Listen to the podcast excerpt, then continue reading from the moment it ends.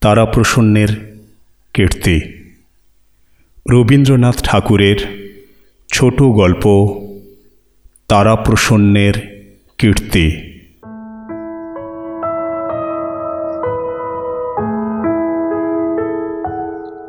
লেখক জাতির প্রকৃতি অনুসারে তারাপ্রসন্ন কিছু লাজুক এবং মুখচোরা ছিলেন।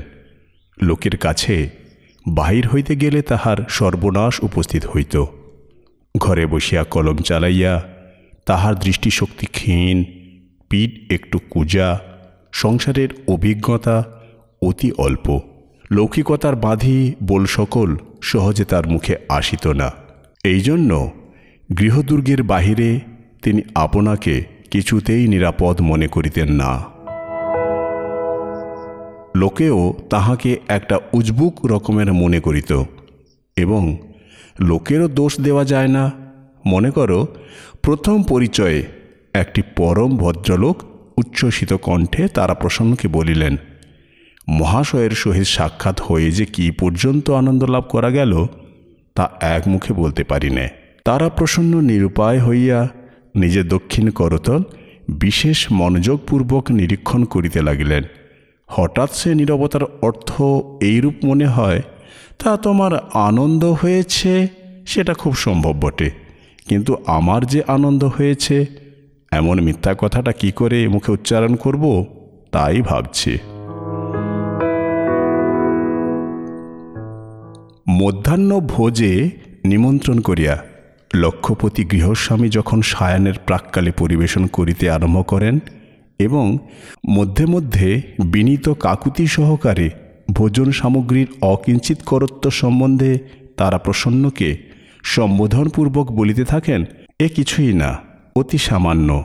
দারিদ্রের কুদখোঁড়া বিদুরের আয়োজন। মহাশয়কে কেবলই কষ্ট দেওয়া। তারা প্রসন্ন, চুপ করিয়া থাকেন। যেন কথাটা এমনি প্রামাণিক যে, তাহার আর উত্তর সম্ভবে না।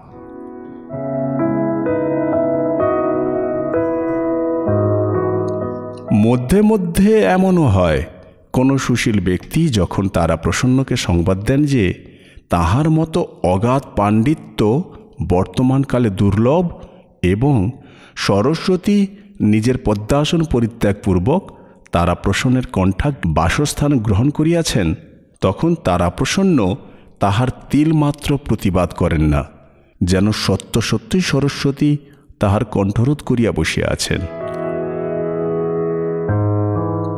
তারা প্রসন্নের এইটে জানা উচিত যে, মুখের সামনে যাহারা প্রশংসা করে এবং পরের কাছে যাহারা আত্মনিন্দায় প্রবৃত্ত হয়, তাহারা অন্যের নিকট হইতে প্রতিবাদ প্রত্যাশা করিয়াই অনেকটা অসংকোচে অত্যুক্তি করিয়া থাকে। অপরপক্ষ আগাগোড়া সমস্ত কথাটা যদি অম্লান বদনে গ্রহণ করে, তবে বক্তা আপনাকে প্রতারিত জ্ঞান করিয়া বিষম ক্ষুব্ধ হয়। এইরূপ স্থলে লোকে নিজের কথা মিথ্যা প্রতিপন্ন হইলে দুঃখিত হয় না।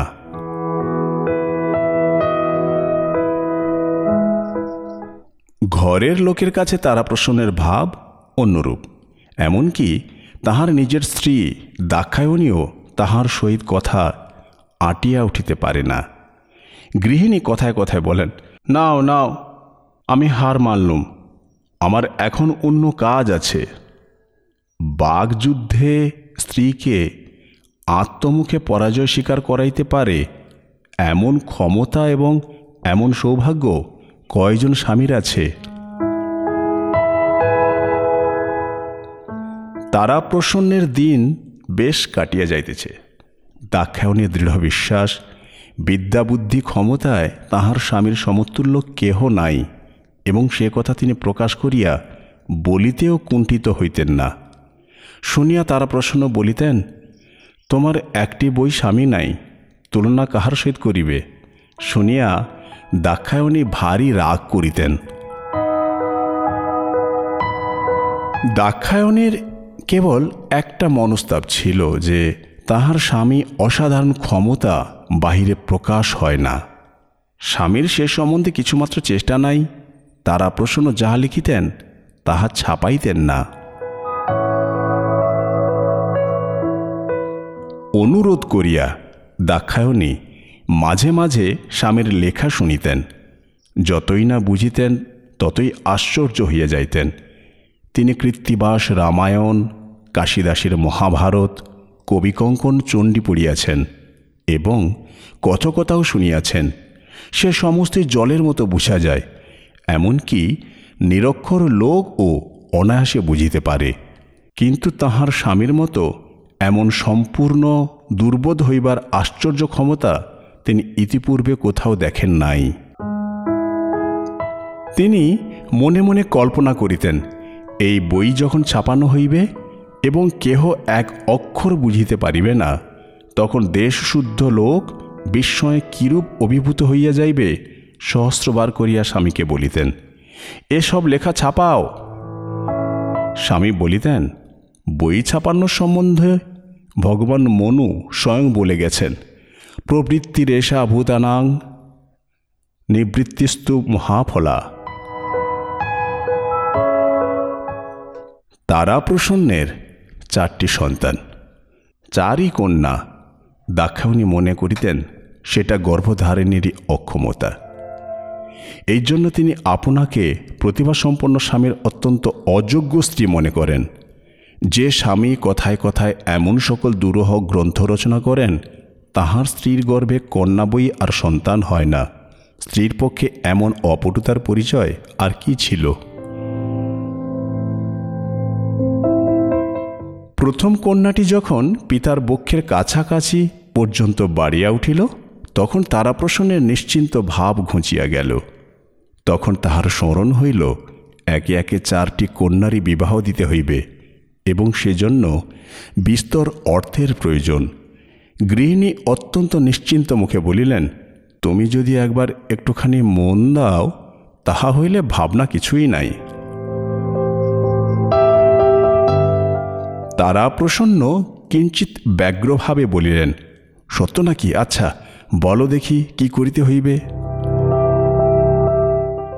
দাক্ষায়ণী সংশয়শূন্য, নিরুদ্বিগ্নভাবে বলিলেন কলিকাতায় চলো। তোমার বইগুলি ছাপাও, পাঁচজন লোকে তোমাকে জানো তারপরে দেখো দেখি টাকা আপনি আসে কি না স্ত্রীর আশ্বাসে তারা প্রসন্নও ক্রমে আশ্বাস লাভ করিতে লাগিলেন এবং মনে প্রত্যয় হইল, তিনি স্তক নাগাদ বসিয়া যত লিখিয়াছেন, তাহাতে পাড়াশুদ্ধ লোকের কন্যাদায় মোচন হইয়া যায়। এখন কলকাতায় যাইবার সময় ভারী গোল পড়িয়া গেল। দাক্ষায়ণী তাহার নিরুপায়, নিঃসহায়, সযত্ন পালিত স্বামীটিকে কিছুতেই একলা ছাড়িয়ে দিতে পারেন না। তাহাতে খাওয়াইয়া, পড়াইয়া, নিত্যনৈমিত্তিক কর্তব্য স্মরণ করিয়া সংসারের বিবিধ উপদ্রব হইতে কে রক্ষা করিবে? কিন্তু অনভিজ্ঞ স্বামীও অপরিচিত বিদেশে স্ত্রীকন্যার সঙ্গে করিয়া লইয়া যাইবে। অত্যন্ত ভীত ও অসম্মত বোধ করিত। অবশেষে দাক্ষায়ণী পাড়ার একটি চতুর লোককে স্বামীর নিত্য অভ্যাস সম্বন্ধে সহস্র উপদেশ দিয়া আপনার পদে নিযুক্ত করিয়া দিলেন এবং স্বামীকে অনেক মাথার দিব্য ও অনেক মাদুলি তাগার আচ্ছন্ন করিয়া দিয়া বিদেশে রওনা করিয়া দিলেন এবং ঘরে আছাড় খাইয়া কাঁদিতে লাগিলেন।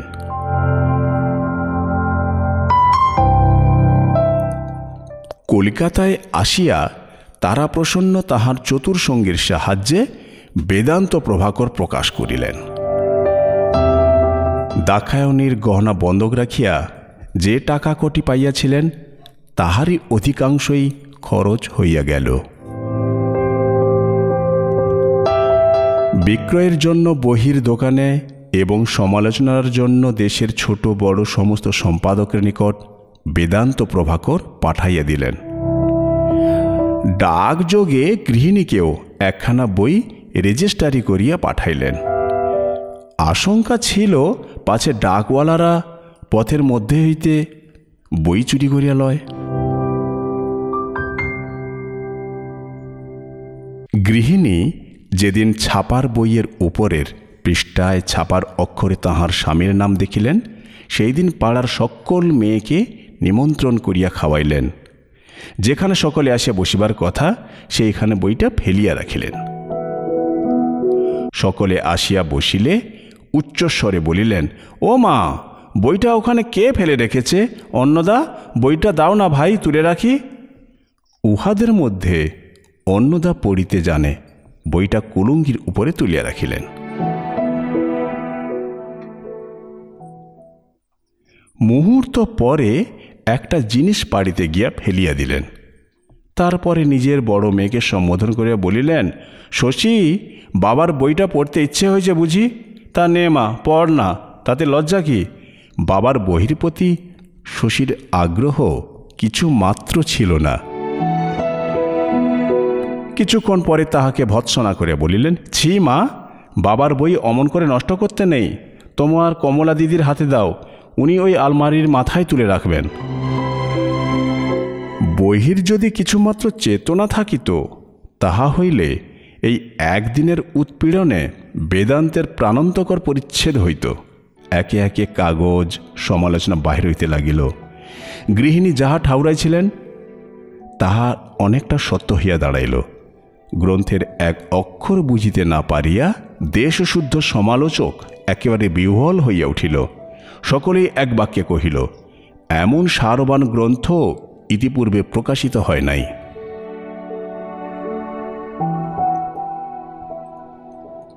যে সকল সমালোচক রেলন্সের লন্ডন রহস্যের বাংলা অনুবাদ ছাড়া আর কোনো বই স্পর্শ করিতে পারে না, তাহারা অত্যন্ত উৎসাহের সহিত লিখিল, দেশের ঝুড়ি ঝুড়ি নাটক নোবেলের পরিবর্তে যদি এমন দুই একখানি গ্রন্থ মধ্যে মধ্যে বাহির হয়, তবে বঙ্গ সাহিত্য বাস্তবিকই পাঠ্য হয়। যে ব্যক্তি পুরুষানুক্রমে বেদান্তের নাম কখনো শুনে নাই, সেই কেবল লিখিল। তারা প্রসন্নবাবুর সহিত সকল স্থানে আমাদের মতের মিল হয় নাই। স্থানাভাববশত স্থলে তাহার নাম উল্লেখ করিলাম না, কিন্তু মোটের উপরে গ্রন্থকারের সহিত আমাদের মতের অনেক ঐক্যই লক্ষিত হয়। কথাটা যদি সত্য হইত তাহা হইলে মোটের উপর গ্রন্থখানি পোড়াইয়া ফেলা উচিত ছিল।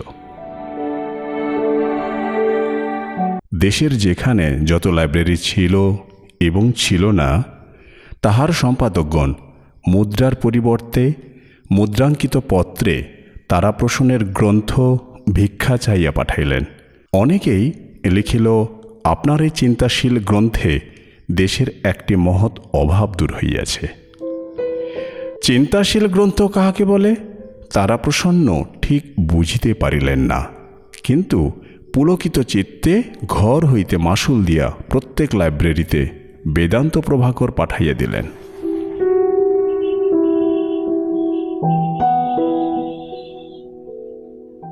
এইরূপ অজস্র স্তুতিবাক্যে তারা প্রসন্ন যখন অতিমাত্র উৎফুল্ল হইয়া উঠিলেন, এমন সময়ে পত্র পাইলেন দাক্ষায়ণীর পঞ্চম সন্তান সম্ভবা অতি নিকটবর্তী হইয়াছে। তখন রক্ষকটিকে সঙ্গে করিয়া অর্থ সংগ্রহের জন্য দোকানে গিয়া উপস্থিত হইলেন। সকল দোকানদার এক বাক্যে বলিল, একখানি বইও বিক্রয় হয় নাই। কেবল এক জায়গায় শুনিলেন, মফস্বল হইতে কে একজন তাহার এই বই চাইয়া পাঠাইয়াছিল এবং তাহাকে ভ্যালু পেয়েবেলে পাঠানো হইয়াও ছিল, কিন্তু বই ফেরত আসিয়াছে, কেহ গ্রহণ করে নাই। দোকানদারকে তাহার মাসুল দণ্ড দিতে হইয়াছে, সেই জন্যে সে বিষম আক্রোশে গ্রন্থকারের সমস্ত বই তখনই তাহাকে প্রত্যার্পণ করিতে উদ্যত হইল। গ্রন্থকার বাসায় ফিরিয়া আসিয়া অনেক ভাবিলেন, কিন্তু কিছুই বুঝিয়া উঠিতে পারিলেন না। তাহার চিন্তাশীল গ্রন্থ সম্বন্ধে যতই চিন্তা করিলেন, ততই অধিকতর উদ্বিগ্ন হইয়া উঠিতে লাগিলেন। অবশেষে যে কয়েকটি টাকা অবশিষ্ট ছিল, তাহাই অবলম্বন করিয়া অবিলম্বে গৃহাভিমুখে যাত্রা করিলেন।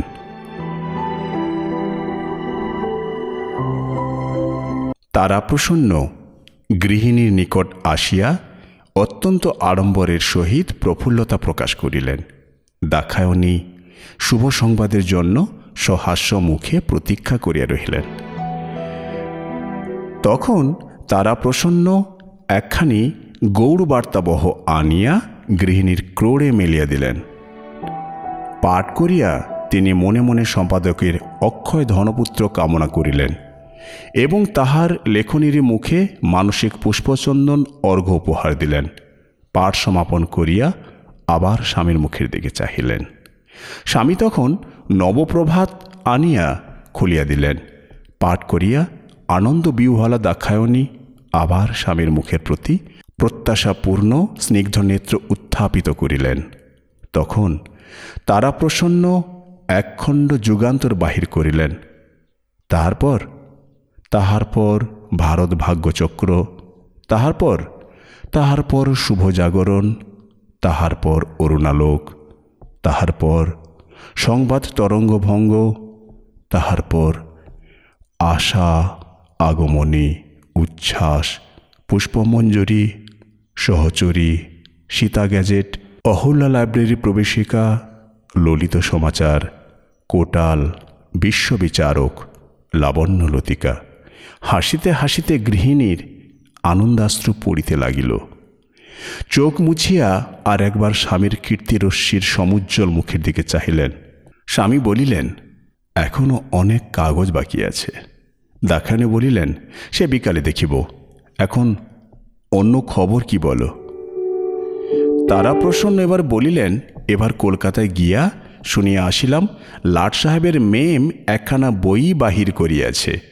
কিন্তু তাহাতে বেদান্ত প্রভাকরের নাম কোনো মতে উল্লেখ নাই। দাক্ষায়ণী বলিল, আহা, ওসব কথা নয়, আর কি আনলে বলো না? তারা প্রসন্ন বলিলেন, কতগুলো চিঠি আছে? তখন দাক্ষায়ণী স্পষ্ট করে বলিলেন, কত টাকা আনলে? তারা প্রসন্ন বলিলেন, বিধুভূষণের কাছে পাঁচ টাকা হাওলাতে করে এনেছি, অবশেষে দাক্ষায়ণী যখন সমস্ত বৃত্তান্ত শুনিলেন, তখন পৃথিবীর সাধুতা সম্বন্ধে তাহার সমস্ত বিশ্বাস বিপর্যস্ত হইয়া গেল। নিশ্চয় দোকানদারেরা তাহার স্বামীকে ঠকাইয়াছে এবং বাংলাদেশের সমস্ত ক্রেতা ষড়যন্ত্র করিয়া দোকানদারদের ঠকাইয়াছে। অবশেষে সহসা মনে হইল, যাহাকে নিজের প্রতিনিধি করিয়া স্বামীর সহিত পাঠাইয়াছিলেন, সেই বিধুভূষণ দোকানদারদের সহিত তালে তালে যোগ দিয়াছে। এবং যত বেলা যাইতে লাগিল, ততই তিনি পরিষ্কার বুঝিতে পারিলেন ও পাড়ার বিশ্বম্বর চাটুর্যে তাহার স্বামীর পরম শত্রু। নিশ্চয়ই এ সমস্ত তাহারই চক্রান্তে ঘটিয়াছে। তাই বটে। যেদিন তাহার স্বামী কলকাতায় যাত্রা করেন, তাহার দুই দিন পরে বিশ্বম্বরকে বটতলায় দাঁড়াইয়া কানাই পালের সহিত কথা কহিতে দেখা গিয়াছিল। কিন্তু বিশ্বম্বর মাঝে মাঝে প্রায় কানাই পালের সহিত কথাবার্তা কয় নাকি? এই জন্যে তখন কিছু মনে হয় নাই। এখন সমস্ত জলের মতো বোঝা যাইতেছে। এদিকে দাক্ষায়ণীর সাংসারিক দুর্ভাবনা ক্রমেই বাড়িতে লাগিল। যখন অর্থ সংগ্রহের এই একমাত্র সহজ উপায় নিষ্ফল হইল, তখন আপন কন্যা প্রসবের অপরাধে তাহাকে চতুর্গুণ দগ্ধ করিতে লাগিল। বিশম্বর বিধভূষণ অথবা বাংলাদেশের অধিবাসীদিগকে এই অপরাধের জন্য দায়ী করিতে পারিলেন না। সমস্তই একেলা নিজের স্কন্ধে তুলিয়া লইতে হইল। কেবল যে মেয়েরা জন্মিয়াছে এবং জন্মিবে, তাহাদিগকেও কিঞ্চিত কিঞ্চিত অংশ দিলেন। অহরাত্র মুহূর্তের জন্য তাহার মনে আর শান্তি রহিল না। আসন্ন প্রসবকালে দাক্ষায়ণীর শারীরিক অবস্থা এমন হইল যে সকলের বিশেষ আশঙ্কার কারণ হইয়া দাঁড়াইল। নিরুপায় তারা প্রসন্ন পাগলের মতো হইয়া বিশ্বম্বরের কাছে গিয়া বলিল, দাদা, আমার এই খান পঞ্চাশেক বই বাধা দিয়া যদি কিছু টাকা দাও, তো আমি শহর হইতে ভালো দায়ী আনাই। বিশ্বম্বর বলল, ভাই সেজন্য ভাবনা নেই। টাকা যাহা লাগে আমি দিব, তুমি বই লইয়া যাও। এই বলিয়া কানাই পালের সহিত অনেক বলা কহা করিয়া কিঞ্চিত টাকা সংগ্রহ করিয়া আনিল এবং বিধুভূষণ স্বয়ং গিয়া নিজে হইতে পাথেয় দিয়া কলকাতা হইতে ধাত্রী আনিল। দাক্ষায়ণী কি মনে করিয়া স্বামীকে ঘরে ডাকাইয়া আনিলেন এবং মাথায় দিব্য দিয়া বলিলেন, যখনই তোমার সেই বেদনার উপক্রম হইবে স্বপ্নলব্ধ ওষুধটা খাইতে ভুলিও না, আর সেই সন্ন্যাসীর মাদুলিটা কখনোই খুলিয়া রাখিও না। আর এমন ছোটোখাটো সহস্র বিষয়ে স্বামীর দুটি হাত ধরিয়া অঙ্গীকার করাইয়া লইলেন আর বলিলেন বিধুভূষণের উপর কিছুতেই বিশ্বাস নাই, সেই তাহার স্বামীর সর্বনাশ করিয়াছে। নতুবা ওষুধ মাদুলি এবং মাথায় দিব্য সমেত তাহার সমস্ত স্বামীটিকে তাহার হস্তে দিয়া যাইতেন। তারপরে মহাদেবের মতো বিশ্বাসপ্রবণ ভোলানাথ স্বামীটিকে পৃথিবীর নির্মম কুটিল বুদ্ধি চক্রান্তকারীদের সম্বন্ধে বারবার সতর্ক করিয়া দিলেন। অবশেষে চুপি চুপি বলিলেন, দেখো, আমার যে মেয়েটি হইবে, সে যদি বাঁচে, তাহার নাম রাখিও বেদান্ত প্রভা। তারপরে তাহাকে শুধু প্রভা বলিয়া ডাকিলেই চলিবে। এই বলিয়া স্বামীর পায়ের ধুলা মাথায় লইলেন। মনে মনে কহিলেন, কেবল কন্যা জন্ম দিবার জন্যই স্বামীর ঘরে আসিয়াছিলাম। এবার বোধ হয় সে আপদ ঘুঁচিল। যখন ধাত্রী বলিল, মা, একবার দেখো, মেয়েটি কি সুন্দর হয়েছে। মা একবার চাহিয়া নেত্র নিমিলন করিলেন। মৃদুস্বরে বলিলেন, বেদান্ত প্রভা। তাহার পরে ইহ সংসারে আর একটি কথা বলিবারও অবসর পাইলেন না।